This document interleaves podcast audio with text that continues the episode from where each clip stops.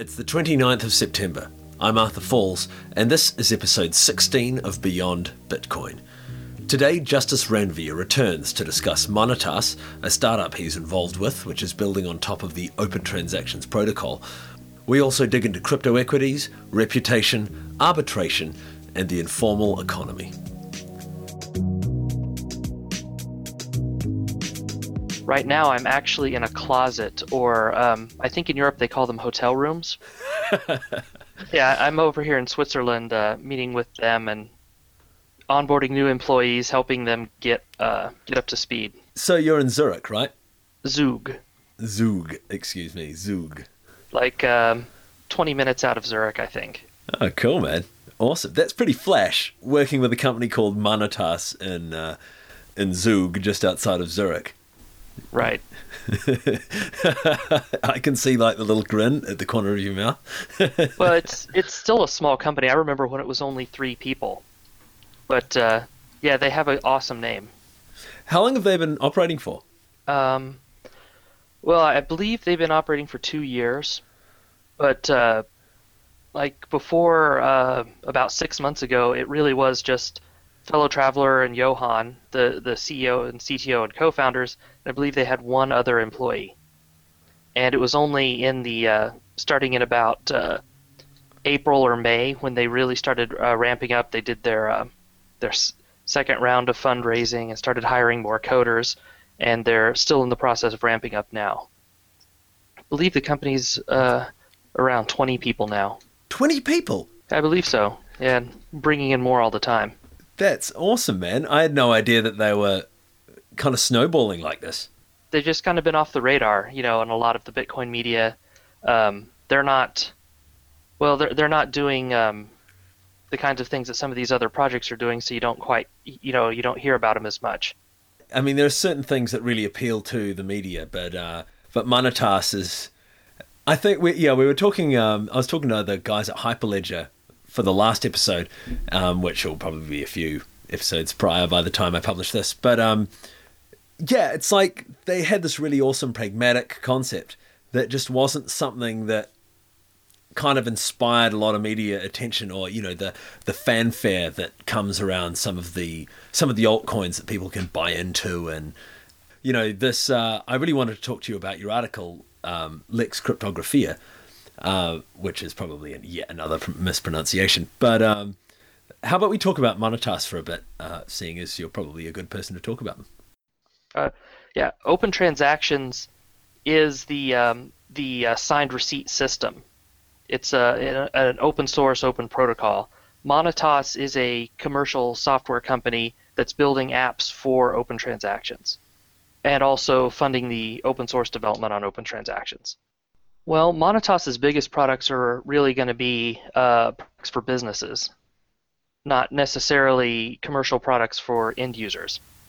So they're producing uh, some Android and iPhone apps for uh, you know for interacting with uh, the OT signed receipts, and they're also producing the the component uh, of uh, vote for voting pools, the audit the audit server, the uh, the system that uh, does the cross checking of receipts and that interfaces with the the Bitcoin or other cryptocurrency wallet.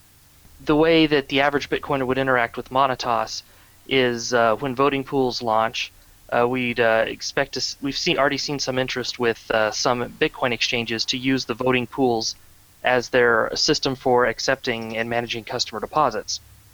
So that that uh, that really affects the uh, the average Bitcoiner in that they're less likely to get their bitcoins robbed off an exchange. Well, how about you? How does that uh, how does that mechanism lead to greater security for Bitcoin storage? Uh, it means that more people have to collude to steal or lose your money.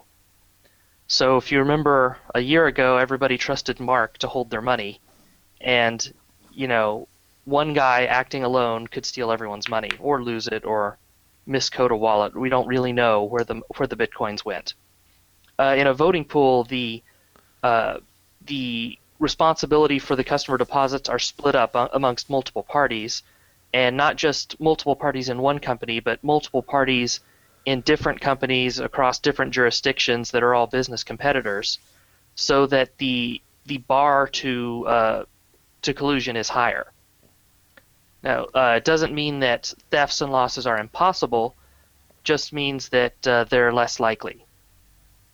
So instead of a single point of failure in uh, you, you, know trusting on Mark's integrity and uh, coding skills, you're relying on a, a, group of people who all have the incentive to make sure that none of the people in the pool cheat, because it, they would lose their own money too. Oh yeah. Well, there you go. That's kind of so. That's the project that you're involved in. There's uh, Monetas has hired a lot of coders, but um, I don't know if you've noticed, but uh, experienced Bitcoin programmers are kind of in short supply at the moment. So we have a lot of really experienced developers from like uh, a lot of them are from Canonical or Rackspace or you know people who've done a lot of development, but they're still new new to Bitcoin, new to open transactions, and new to voting pools. My contract is to produce uh, the documentation and support to kind of help them get up to speed so that they know what they're building. Uh, how are they getting their funding? Uh, they are funded through traditional investment. So Monetas has raised. Uh, they they've done two. They've I think they've just completed the second round of fundraising and they're about ready to go into round three. But uh, it is a privately held company. Uh, the founders are, you know, they're they're selling. They're giving away their equity, you know, to raise to fu- raise funds to pay the coders to produce the products. But they don't. Uh, they plan to keep the company private and to, uh, you know, sell as little as equity as possible but it's it's being funded through traditional means. That's real, but you, you sure that they won't produce a token for us at some stage so we can all just grab a little slice of the pie?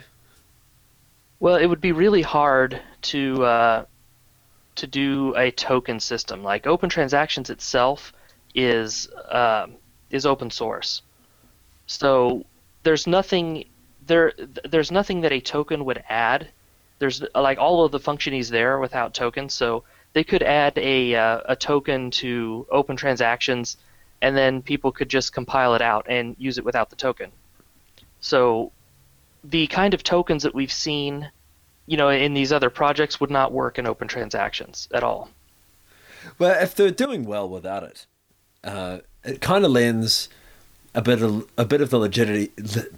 Excuse me.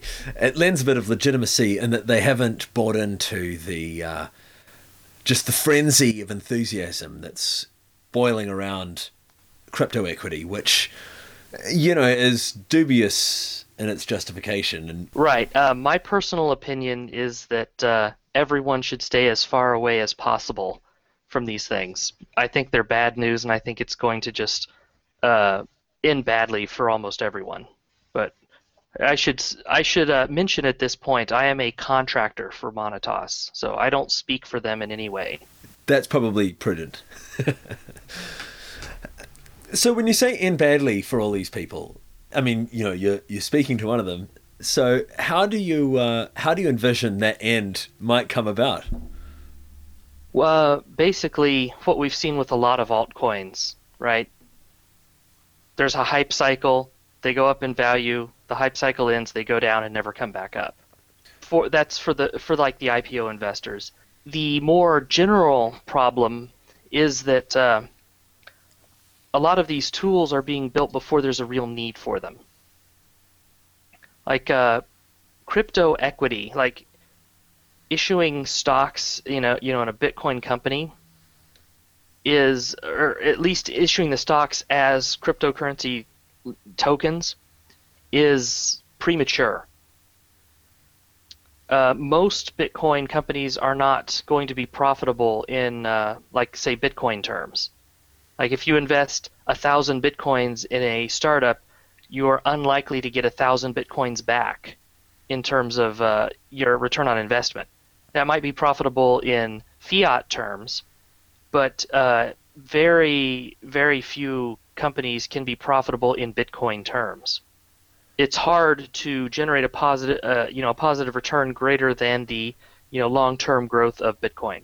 A growth which has been pretty dismal this year. Uh, it's just a few months. we saw this before in 2011. We saw it in 2012. You know, it happens. uh, it won't stop us from feeling depressed, though, man. Oh yeah, that's part of the cycle. But really, would you uh, would you borrow a thousand bitcoins on a a five year loan? No, no, no, that not. would be insane, right?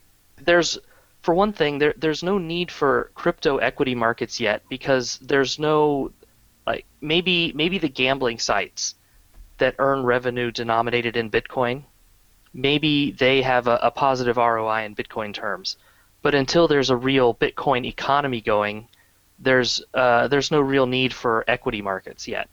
Well, on that note, the mention of the Bitcoin economy, because this is really what uh, this is what I wanted to talk to you about last time I had you on here, and but there's so much to, to go into, and uh, and you certainly provide a, a, useful counterpoint to a lot of attitudes that are out there. Certainly a lot of my own. So I, we wound up talking about all kinds of things last time. Uh, I was when I was reading your article Lex Cryptographia. At the start of it, you quoted Christoph Atlas, and he said, um, "Oh no, sorry, that was in Only the Black Market Matters." Uh, and he said, Those of us who do not participate in the underground economy are often unaware of its breadth. It grew to include one half of the world's workers by 2009 and is projected to include two thirds of workers by 2020. So that's a huge, huge undocumented workforce or that exists as a potential market for these tools. I guess what I'm wondering is how much of Bitcoin's market penetration is taking place in that sector? And uh, also, how much do you think is taking place? How much of the transaction volume is taking place in the dark market sector? Well, um, I would imagine that uh, Bitcoin is doing pretty well in the underground economy. Uh, last time I checked um, the stats, as in terms of new sites that have popped up to replace Silk Road, uh, last time I heard there was over two dozen of those now. So that's quite a bit of growth that's happening. In terms of transaction volume on the blockchain, I, I have no idea. I don't even know how I would begin to track that. Yeah, I've read a lot of people complaining about what's taking place with the um, with the new, you know, with the new decline in value, and a lot of them blame it on on merchant uptake, in which people are transacting in Bitcoin and then immediately converting into fiat. Also, miners converting immediately into fiat. But those two things just can't possibly come close to the volumes that uh, are transacted in, in the in the dark markets, which you know for me kind of it really colours my uh, my understanding of how this economy is is forming and emerging. Okay, well I, I want to say one thing about who's dumping on the exchanges. I want to remind everyone we don't actually know that those exchanges have all the bitcoins that are being sold. Right? until something like voting pools with real-time auditing, you know, comes in, it's entirely possible that one or more exchanges is, uh, you know, selling bitcoins that don't exist. And that's what was going on at Mt. Gox, presumably, right? It was either that or they were buying bitcoins with dollars that didn't exist. Some, or yeah, I, I do think it got to the point where, as far as anyone could tell, they only had actually 2,000 Bitcoin, 200,000 Bitcoins ever, but the customers thought that they were owed 800,000 or something like that. Uh, but it's it's so confusing. There's like this the, this fog around that. Nobody really knows what's going on. Probably that's delivered by somebody. So anyway, let's um, let's go into uh, Lex cryptography because that's the um, that's what I've really uh, really been looking forward to exploring with you, and um, and the emergence of this uh, informal legal system. And you based the article, which is on your blog. What what was the address of your blog, by the way? Uh, Bitcoinism.liberty.me. So on that, in that article, you looked at Lex Mercatoria, um, the the merchant law that emerged during the way back in Ages, and compared that to an emerging law in the crypto sphere. Could you talk about Lex Mercatoria and how that relates to um, Lex Cryptographia? The short answer for Lex Mercatoria was that uh, there was a lot of trade going on, and there was a lot of disputes that would arise as just a natural course of trade, uh, because we're humans. Humans don't always agree on everything, right? And the um, the government, or the uh, I guess it would be like the uh, the uh, the king's provided courts were not sufficient or suitable for resolving all these disputes. And so, because there was a market need for dispute resolution, and it wasn't being provided any other way, or there was no, and there were no barriers to providing it via the market, then uh, this voluntary court system emerged. You know, when you have a, a, a kind of voluntary court system, it can't enforce its rulings in any traditional sense. But in a uh, in this kind of marketplace, like what uh, what they had at the time, reputation becomes extremely important because uh, the the value of reputation actually increases when there's no enforcement capability. You know, if if you can, if you can't send uh, you know s- send some of the uh, the king's armed soldiers after somebody who uh, owes you money, then if you don't have that to fall back on, you have to be extra careful about who you do business with because you know if they decide to rob from you, you have effectively no recourse. So the fact that reputation becomes so important when there is no enforcement means that uh, repu- you know a court doesn't need you know you know armed agents to enforce its will. If ever if you get the reputation of someone who doesn't honor your contracts, and if, if as long as the court maintains a uh, a system of or a, a, reputation for fair and honest dealing, uh, you're hosed if you if you can't do business with anyone because they don't trust you. That's the the kind of basic dynamic that goes on. And how do you see that translating into a uh, into the cryptographic space? Well, uh, we do have reputation systems already. They have some degree of effect. Like uh, once you get a good reputation on a trading site, your trading becomes more profitable. I spent a lot of time last year on local bitcoins, um, and because of because of that profile and because of that uh, time investment, uh, I have a lot less trouble finding reputable traders than I did, or finding the, or I'd say finding the most advantageous trades now than I did when I started out. So that that's an example of a reputation system that's already working. The the Lex Cryptographia blog post that I wrote was based on some uh, some conversations we'd had with uh, people in Austin. Some of them that went on to form the Nakamoto Institute, and uh, we were we this we thought about combining the idea of insurance and reputation. So if you have a reputation system that you know works fairly well, one of the ways that you can improve on it is if people who don't have reputation yet can uh, offer up a, uh, a performance bond as an alternative or you know as a way to compensate for their lack of reputation. Uh, the other thing that does is it enables uh, increasingly larger deals, right? There's um, there, there tends to be like a comfort limit. You know, when you're talking about small transactions, people are more more willing to uh, rely on reputation. But as deals get bigger and higher value, um, there there comes to a limit where they're less comfortable accepting reputation alone. And if you have a system that also allows you to augment reputation with performance bonds, that would give uh, those people in those markets access to those deals. You know, it's uh, you know it's it's insur- self insurance on contract performance. There's a lot of there's a lot of reputation systems out there, but they're not. There's nothing that advanced. You know what I mean? I, I can't really say too much about how it exactly would be implemented because before it can exist, there would need to be a the marketplace that it serves. Right. So maybe OpenBazaar would become that marketplace or something like that. But uh, the the the marketplace comes first, that generates the need for it, and then based on what that marketplace looks like would would come the exact implementation details. Right. Like uh, you don't need a dispute resolution for a uh, for this marketplace that doesn't exist yet. No, but wouldn't it be fun to build one? Sure, but yeah, and actually, after I wrote that post, I had I don't know how many people wanting to fund a startup, even some people who wanted to fund a dispute resolution token.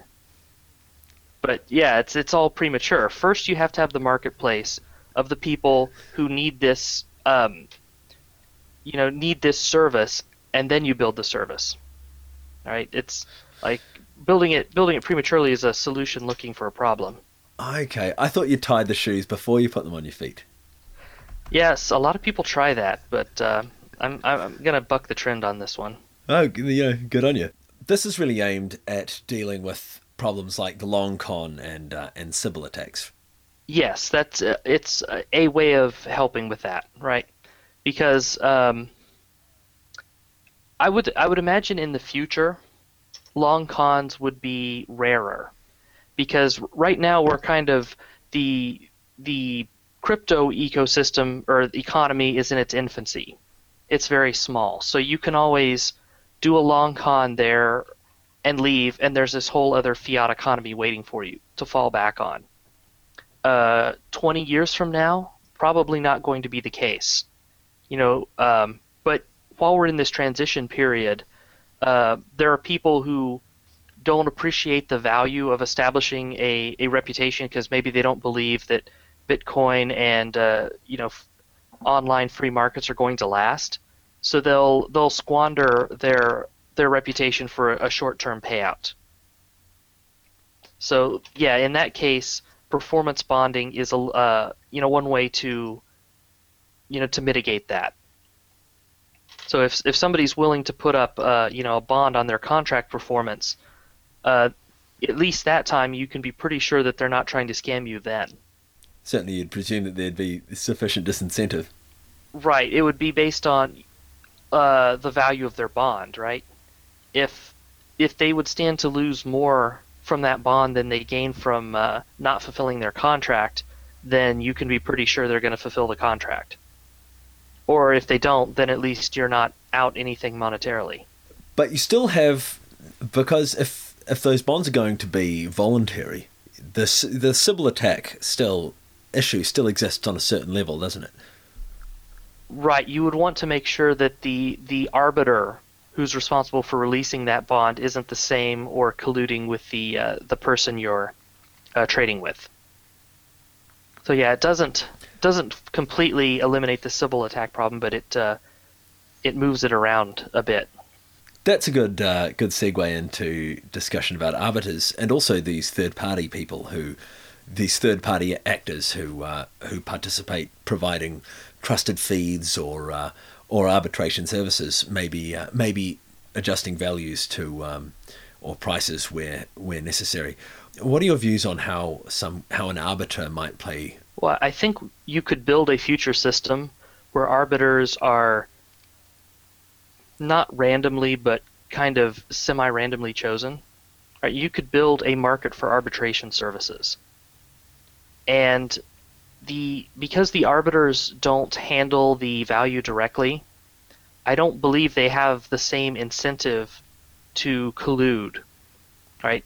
If their only revenue is coming from these, you know, small arbitration fees they get per, per transaction, and if they, um, if if people demand more uh, identity information of their arbiters than they do of their people they're trading with, then uh, the incentives for an arbiter to uh, throw away their reputation are lower. It would mean you'd, you'd have to pay them more to corrupt them. And, uh, you know, in this kind of system, you, uh, you can't get cryptographic protection against human action, really. It's just not there. All, the best you can do is say, well, we can raise the price of bad behavior so that good behavior is more profitable. And that doesn't mean there will be no bad behavior, but it just means that over time, the trend will be towards more good behavior. And it's that incentivizing that is really the the crypto economic way, isn't it? Well, more than the crypto economic way, but I would I would say that that's the free market. The free market is when all the incentives are aligned for cooperation and honest trading.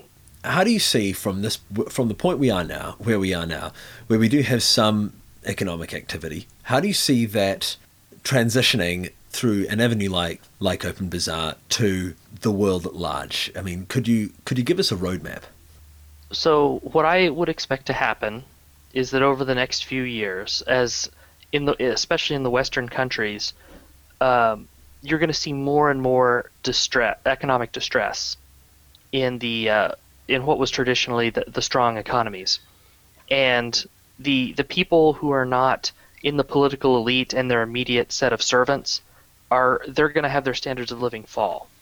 Either it's going to be inflation, or it's going to be uh, deflation that causes joblessness and uh, you know just a lack of money circulating in the economy without uh, the corresponding lowering of barriers to entry and other things that would allow the economy to adjust. So if you look at like the Latin American economies, you see where you have this very small rich elite and everyone else lives pretty much hand to mouth. I would expect the United States and Europe to over time start to resemble that more and more often, more and more. And so as that's happening, uh, people are going to get desperate and they're they're going to lose some of their scruples about the informal economy and they'll start doing you know people people actually people already do this you know they'll uh, uh, find you know do like unpaid you know handyman work under the table. They'll just do jobs for cash right to earn a little bit of extra cash and they won't report it. That's already something that happens in times of economic distress and what bitcoin and these other associated tools are doing is it's opening up the possibilities for that. You know if you're a knowledge worker for example that's something that can be delivered online. You know, you can have customers on another continent. And what's different? What's different than uh, you know? You could have done that since the internet was invented, but what's different now is that you can get paid. Uh, so this is you'll um, it won't be just people doing uh, manual labor, you know, for cash under the table. It will be knowledge workers doing the same thing for uh, you know high value uh, or generally high paying work. Because we're beginning to see that a little bit with um, with things like Odesk and what was Amazon's service? Amazon has a service where small tasks can be farmed out. That's called the Mechanical Turk. Yeah, the Mechanical Turk. Bizarre name. Yeah, it's it's. I think it's this reference to a like an old magic show trick or something. Do you see this kind of activity increasing um, through decentralized services that perform the functions of, say, Mechanical Turk and Odesk? Yeah, I think there will be a lot of platforms that emerge that enable these, um, and they don't even really have to be that complicated. I mean, go to Reddit and go to Jobs for Bitcoin. A lot of activity there, and I've actually, I've had some success with uh, Jobs for Bitcoin when like I have a question that I don't have time to research or something. Just post uh, post a bounty there, and usually I get a response within minutes. You know, there's this there's a lot of people out there eager to earn Bitcoin with their work, and the that amount is only going to go up over time. And they'll find venues and ways ways to meet, and there'll be there'll be lots of platforms. What have you been keeping your eye on recently? I mean, what uh, what out there is um, is really getting you interested right now? Uh, well, Open Bazaar is the only one that I'm more than j- just vaguely aware of. And I, I, don't really have time to even really keep up with that, other than I know that it's making good progress and believe it's getting close to a release. It's a it's a pity because there's this awesome platform, uh, BitSquare. I spoke with one of the guys, or with uh, the guy um, Manfred Karrer from that, and he had a great idea for an arbitration platform where two people could enter, could enter an exchange and put up a bond for that for that exchange, and an arbitrator could um, could facilitate it. Right. Um, arbitration is a it, it's a service for a market, and so the market doesn't have exist yet. Like you don't invest in um, gas stations until the automobile's been invented, and a lot of people have it. Yeah, you wouldn't want to design a gas station before you know what cars are going to look like, right? You wouldn't. You might have, you know, might you might have the wrong spigot on your, uh, you know, your hose, and yeah, I, I understand that uh, th- there's a, a lot of interest in arbitration. Uh, well, this is actually something I've noticed in Bitcoin since at least 2010. There's a lot of people who who want to do the I guess I guess I could say the easier work, the stuff you can do on a keyboard, and less people interested in the the hard work of actually running a business. You know, like actually getting your hands dirty, dealing with customers, uh, earning money on low margins just by consistent work every day. Um, that's actually what builds the economy, though. You know, the uh, the people who open a grocery store and keep it open and keep it stocked, and every day uh, you know, deal with all the hassles of running a business.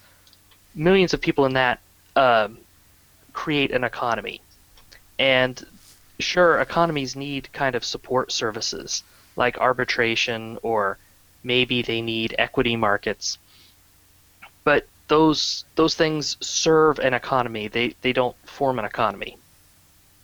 There, there's generally a lot more interest in doing those those support roles uh, than there are people actually wanting to build the primary economic activity. I just get a picture. I, I remember seeing some image macro float across of some troll guy with mag, you know, standing on a metal bar using magnets to lift himself up. That's kind of what I think of with this. Everybody wants to be in these support roles, and no one wants to do the primary economic activity. I guess the idea is to build build something that will attract people who do want to do that baseline economic activity. Maybe people in Argentina. Right, and I do think that's a good approach. So you first you focus on what are the um, you define a market. So the the market that makes most sense right now, I guess there are two you could focus on. You could focus on the the Silk Road type markets and try to look at that customer base, see what they need, and build the platform that works for them. And with the fact that there are like 30 Silk Road replacements right now is indication that that's already happening. So maybe that maybe that field's kind of full at the moment. So the next thing you look at is the uh, the international uh, online freelancer. Then uh, you build you build something like that for them. So somebody who wants to uh, offer their skills to customers in other countries, get paid in bitcoins or pro- probably bitcoins, maybe something else, and have all the support tools they need to make that experience uh, beneficial to them. And uh, you know, I don't know really too much what OpenBazaar is working on right now, but hopefully they're they're uh, considering that as a one of their primary use cases. So, somebody who's a writer, uh, a programmer, um, an artist, those those kind of jobs. You know, how can they advertise to potential clients and uh, invoice and get paid and handle uh, handle disputes? that's really the core issue, isn't it? Is building some kind of central infrastructure where people can find a uh, a way of trusting the people that they're that they're working with, or at least that, or not having to rely on that trust. Which sounds like a, a truism, but in fact, it's it's not something that we have at, as of this very moment seen any progress in. Yeah, every everything's kind of ad hoc right now there I don't know of any unified platform that gives you advertisement and payment and dispute resolution all in one place. The other thing as well is um, is the consistency of the behavior of arbitrators. We need a uh, we need to be able to transact in a way where the results of our transactions or mistransactions will be you know are, are reliable. It's that reliability that raises another concern about the behavior of arbitrators. Do you have any thoughts on how on how that might be codified? Uh, I don't know about codified, but um, there would it, there would be reputation for auditors or not for uh, arbiters, um, especially when as an arbiter the only thing you have to offer is your is your reputation. There is no other product there, right? So if um, if someone's you know offering to to sell you a car, they're gonna like they're gonna you're gonna buy a car with them. They're gonna have it shipped to you. Your um, desire to get the car might uh, you know they might they might be just such good car salesmen that your desire to get the car overwhelms your um, caution in looking at their reputation, right? Because they have they have a car and they have their reputation, and you're looking you're evaluating both. With an arbiter, there's there's not that same dynamic because the only thing they have to offer is their reputation. So it, it simplifies the uh, the process of or, or the decision making process. The product that they're selling is reputation itself. Right. Do you have any grand view about um, about what's going to take place and for the rest of the year? Hmm. I, I don't know that the rest of the year is enough time for any grand plans. Um, to me, this uh, this period in Bitcoin feels a lot like um, second half of 2011 and 2012. Right? There's a lot of infrastructure being out, built out, a, a lot of good news, a lot of things happening behind the scenes, but there's no exciting price action. Well, I guess it is kind of exciting, but not the excitement that everyone's looking for, right? So we don't really know when this is going to end, but um, all of this infrastructure that's being built is not just going to disappear. You know, Bitcoin is going to continue to become more useful. Uh, more people are going to enter the crypto economy.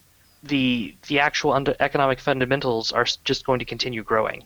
What that turns into in terms of exchange rates, uh, you know, who knows? Given that, what do you see for next year? I mean, what's really got you uh, got you excited about what's happening next year? You know, I can't. Well, hopefully, uh, hopefully the voting pools is going to be a very positive launch. You know, um, ideally the software launch will go smoothly and perfectly, and there will be no problems, right? So that would be something to be excited about. But uh, I, I guess I don't see any giant breakthroughs. I, I see a lot of uh, steady, uh, steady progress, and you know, continual improvements. The you know, if 2015 is really exciting for Bitcoin, I would expect it to be uh, driven by like external events. You know, another um, major banking crisis, people getting their bank accounts frozen and confiscated, bail-ins.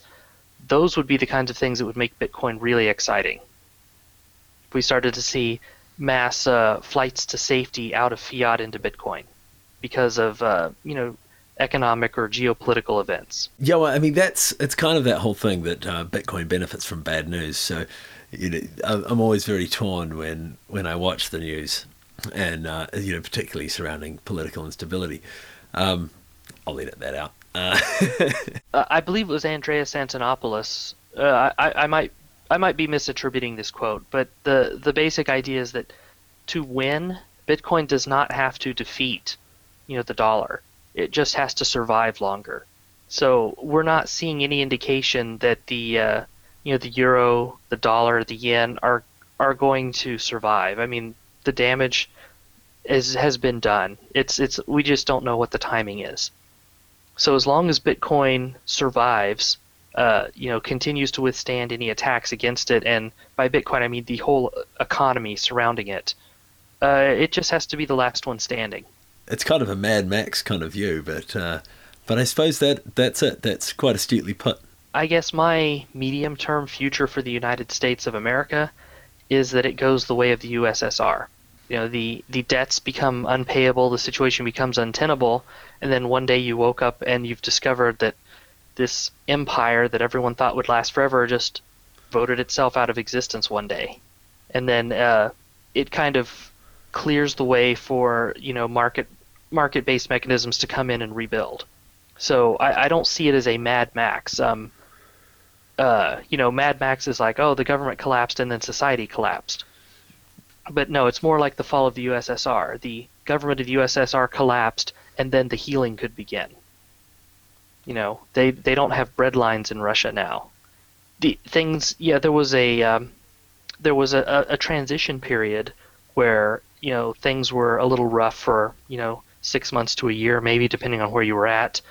Uh, a lot of people who were very used to pampered and privileged lives had to kind of come back down to earth. But on the whole, life got better, and the economy got better. So, when I talk about the, uh, you know, the USA dissolving like the USSR did, I see that as a, you know, as a sign of that thing that what will come back beyond is better.